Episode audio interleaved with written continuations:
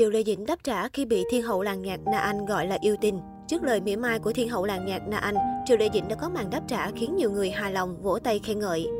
Triệu Lệ Dĩnh là một trong những nữ nghệ sĩ xuất thân nghèo khó của Cbiz, từng bị nhiều người chê cười về xuất thân lẫn tài năng diễn xuất. Nhưng bỏ mặc sự chê cười khinh rẻ của nhiều người, bằng nghị lực, sự cố gắng và quyết tâm, Triệu Lệ Dĩnh đã dùng thời gian minh chứng cho tài năng, khẳng định tên tuổi của mình trong ngành công nghiệp giải trí của đất nước tỷ dân. Mới đây, một số trang tin tức xứ Trung đã đăng tải bài viết về một thiên hậu đình đám của làng nhạc Hoa ngữ Na Anh từng công khai cà khịa đàn em Triệu Lệ Dĩnh trong quá khứ. Cụ thể, trong dịp nam ca sĩ Đào Lan khai trương cửa hàng cách đây khá lâu, lấy tư cách là một người hâm mộ của nam ca sĩ, Triệu Lệ Dĩnh đã chủ động đến chúc mừng cùng đàn anh. Tuy nhiên, khi xuất hiện tại buổi khai trương này, Triệu Lệ Dĩnh lại vô tình trở thành cái gai trong mắt của giọng ca xứ Thanh Hoa. Thế nên khi Triệu Lệ Dĩnh đến dự buổi khai trương đã bị Na Anh châm biếm, cô ấy chỉ là một tiểu hồ ly. Ít ai biết rằng, nữ diễn viên Sở Kiều Truyện còn được mọi người đặt cho biệt danh là Triệu Tiểu Đào, bởi vì những lời cô nói ra đều mang tính sát thương khá mạnh. Thế nhưng Na Anh lần này đã gặp phải đối thủ là Triệu Lệ Dĩnh, khiến nữ ca sĩ phải dè chừng và nhanh chóng chấm dứt nội dung kém duyên của mình.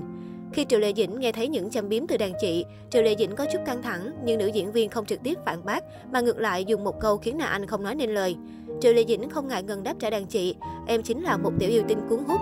Rất nhiều netizen đã đánh giá cao màn đáp trả cực gắt của ngôi sao Sở Kiều Truyện và cho thấy sự phản ứng nhanh nhạy, thấu tình đạt lý của Triệu Lệ Dĩnh, vừa không làm mất lòng ai. Không những vậy, Triệu Lệ Dĩnh còn cho biết thêm về tình huống trớ trêu từ đàn chị Na Anh. Đôi khi bạn càng quan tâm đến lời nói của người khác, bạn lại càng phản bác thanh minh, nhưng nó lại khiến đối phương hài lòng, làm theo lời người khác mà làm cho người kia mệt.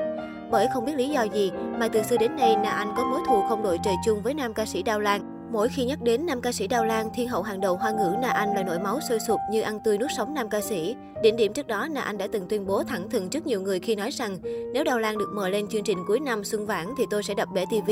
khiến nhiều người há hốc e dè. Không riêng gì nữ ca sĩ quyền lực Na Anh, trước đây Triệu Lệ Dĩnh cũng không ngần ngại đáp trả thiếu gia tỷ đô Vương Tư Thông, người đã từng công khai bày tỏ sự ưu ái với Triệu Lệ Dĩnh, từng lên tiếng bênh vực cô nàng. Thậm chí, Vương Tư Thông từng dành những lời có cánh cho Triệu Lệ Dĩnh khi cho rằng cô là một nữ diễn viên chân thành, không khoa trương và làm màu như nhiều nữ diễn viên khác trong showbiz.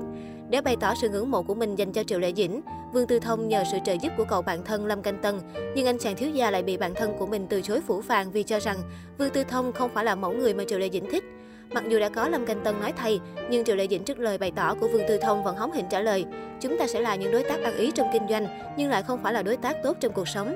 Dù bị Triệu Lệ Dĩnh từ chối, nhưng Vương Tư Thông vẫn một lòng một dạ dành tình cảm của mình cho Triệu Lệ Dĩnh khi đứng ra dùng quyền lực của mình dằn mặt những người dám đụng đến nữ diễn viên Sở Kiều Truyện.